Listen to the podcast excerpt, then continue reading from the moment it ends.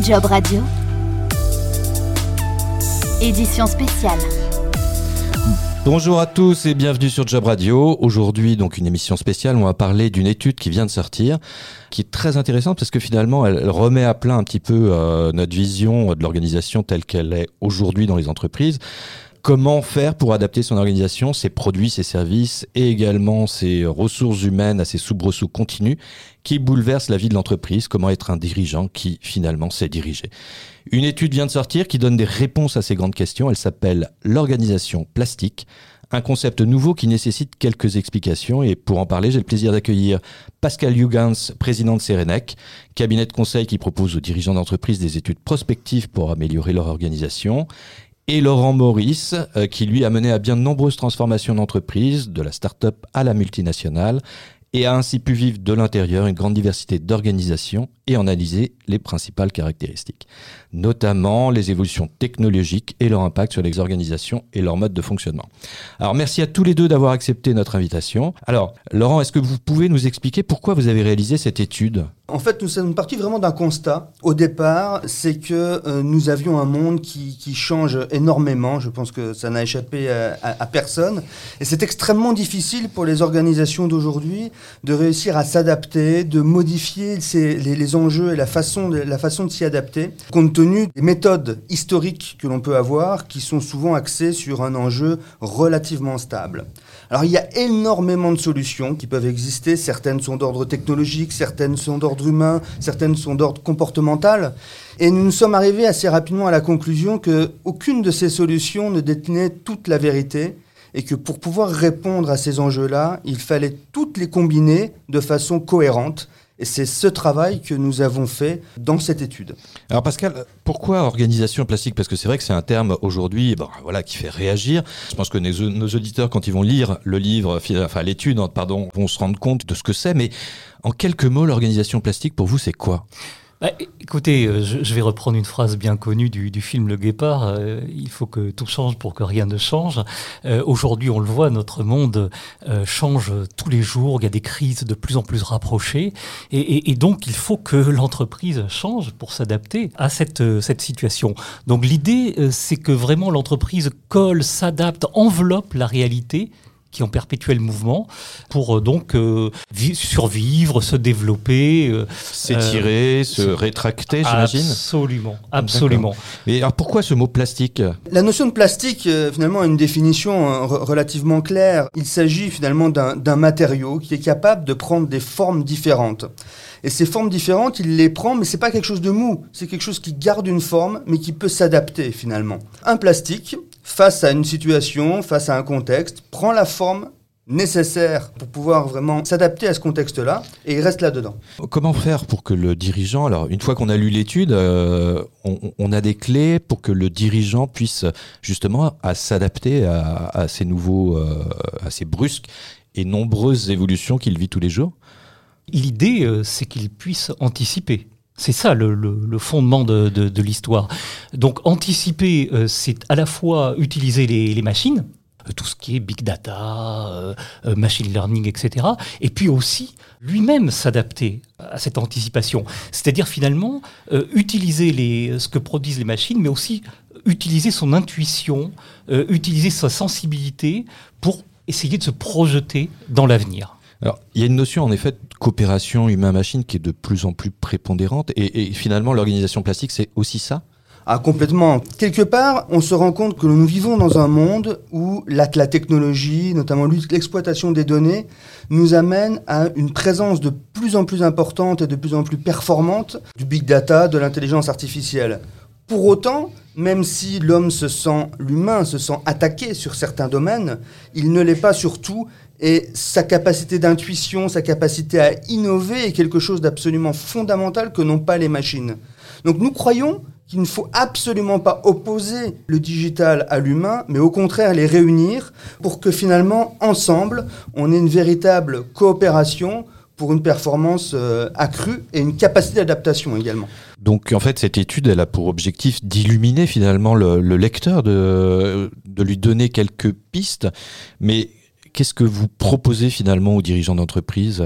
Bah, L'idée, c'est de les, plonger dans, notre, dans ce que nous analysons et leur permettre de revoir et d'adapter en permanence les, fondamentaux de leur organisation, et notamment à partir d'une chose qui nous paraît tout à fait essentielle, c'est de réorganiser l'entreprise autour de ce qu'on appelle les cellules autonomes, c'est-à-dire finalement des cellules qui regroupent des personnes avec différentes composantes et euh, qui euh, euh, permettent de, de construire différents axes organisationnels, technologiques et humains. D'accord. Donc en fait, vous allez travailler sous trois axes organisationnels, technologiques et humains. Laurent, est-ce que vous pouvez nous expliquer un peu plus précisément cette notion de cellule autonome? Parce que là, on rentre finalement dans le dans l'humain, dans l'organisation entre guillemets déique finalement du monde. Mais finalement, quand on prend l'approche processus assez, historique, on, a finalement des activités qui s'enchaînent les, unes à la suite des autres pour délivrer euh, des produits, des services à l'intérieur ou à l'extérieur de, de, de l'organisation. Finalement, les cellules autonomes, ce sont ces activités-là, d'une certaine façon, mais qui ne sont pas figées. Elles apportent des compétences, elles développent leurs compétences, elles peuvent coopérer ou pas avec euh, les technologies. Et en fonction des situations, elles s'assemblent ou elles se désassemblent pour former d'une certaine façon des processus à géométrie variable. On parle beaucoup de biomimétisme aujourd'hui, c'est vrai que c'est très tendance et euh, il y a beaucoup d'industriels euh, qui se penchent dessus. Euh, finalement, l'organisation plastique, c'est un peu ça? On peut l'avoir comme ça. C'est vrai que la base de l'organisation plastique, c'est quand même l'humain, et, l'humain fait partie du vivant. Alors, on trouve euh, différents euh, cas concrets euh, dans cette étude. Pascal, vous pouvez nous en citer quelques-uns?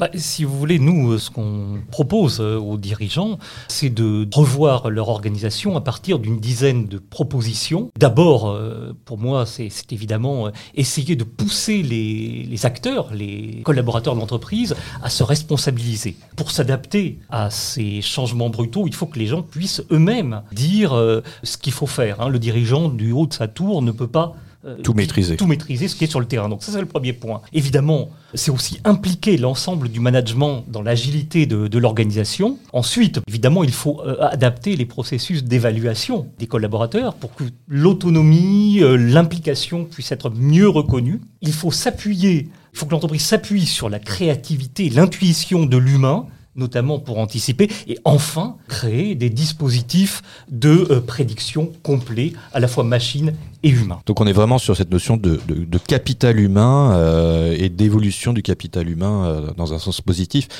Laurent, d'autres euh, éléments finalement concrets dans l'étude? On en a parlé tout à l'heure. Hein. L'élément central, c'est vraiment les, les, les, cellules autonomes qui s'assemblent et qui se désassemblent et qui sont à la fois humaines et à la fois techniques. Ça, c'est vraiment l'élément, un élément très très important au centre de l'étude. C'est en fait ce qui va déterminer la géométrie, si, euh, si on peut dire. On le voit, vu que ces cellules peuvent être soit technologiques, euh, soit humaines, soit les deux, on insiste vraiment sur cette notion de cohabitation et vraiment de coopération entre la technologie et l'humain. Pour nous, dès lors où on oppose les deux, on est parti sur une pente qui est extrêmement dangereuse. Au contraire, il s'agit de les associer pour le meilleur. Il s'agit également de casser les barrières. On voit dans beaucoup d'organisations, on a des gros problèmes aux interfaces finalement entre les différentes activités. Donc ça, c'est un point qui est extrêmement important, d'autant que les cellules sont censées s'assembler et se désassembler. Il faut vraiment avoir dans la culture une culture de coopération pour aller vers l'autre. Ça, c'est vraiment un point qui est extrêmement essentiel, sinon on va aller dans la compétition. Et ce qui est exactement ce que l'on cherche éviter, à, ouais. à, à, à éviter. L'autre point, c'est que nous sommes finalement dans un environnement, un écosystème qui évolue sans cesse. Et il est absolument essentiel d'avoir des points de mesure, d'avoir des oreilles, des sens complètement ouverts pour comprendre les évolutions de ce monde-là. Et ça, c'est vraiment le point de départ qui va déterminer la forme de l'organisation. Quand les cellules s'assemblent et se désassemblent, elles ne font pas n'importe comment. Elles le font pour un but bien précis. Et ce but bien précis, il dépend de l'analyse de l'écosystème que l'on peut faire. Enfin, c'est in fine une organisation, elle a des clients. Elle a des clients qui ont des attentes. Et la compréhension de l'écosystème dont on, dont on parlait, mais finalement, elle se traduit par une compréhension des attentes de ces clients-là. Il ne faut pas oublier que finalement, ce que l'on propose, d'une certaine façon, est une évolution, certes très importante, mais une évolution quand même de l'approche processus. Et l'approche processus, sa base, c'est j'utilise des activités qui se combinent pour produire un service, un produit à destination d'un client. Et la satisfaction de ce client, et absolument pas à perdre de vue, ça reste la base. Alors, on a bien compris que l'organisation plastique, c'était une revue totale finalement des fondements euh, des euh, processus existants. En dehors de cette étude, qu'est-ce que vous proposez aux dirigeants d'entreprise aujourd'hui? Finalement, cette étude, elle donne beaucoup de pistes, mais elle reste générale. Et pour cause, puisqu'elle est censée s'adapter à une multitude de situations. Après, quand on prend une entreprise donnée, elle a, elle a, ses spécificités, son propre contexte. Et pour aller plus loin, il est important de prendre cette étude et de comprendre ce qui s'adapte à l'entreprise, ce qui ne s'y adapte pas, et comment on va déformer, comment on va contextualiser les choses pour répondre aux enjeux spécifiques de l'entreprise. Donc une phase d'audit, enfin une phase de lecture finalement pour euh, ouvrir euh, les esprits, une phase d'audit et après aussi une phase d'accompagnement, Pascal? Ah complètement. On est bien parti sur cette idée de, d'organisation plastique et donc il faut bien comprendre, bien accompagner l'entreprise pour s'adapter au monde qui l'entoure. Hein. Et donc effectivement, cette phase d'accompagnement est tout à fait centrale. Et toutes les entreprises peuvent finalement, euh, je dirais, se, aller dans cette voie-là de l'organisation plastique, ou en tout cas pour s'adapter à tous ces rugissements autour de nous? Et, c'est pas simplement elles peuvent, c'est qu'elles doivent.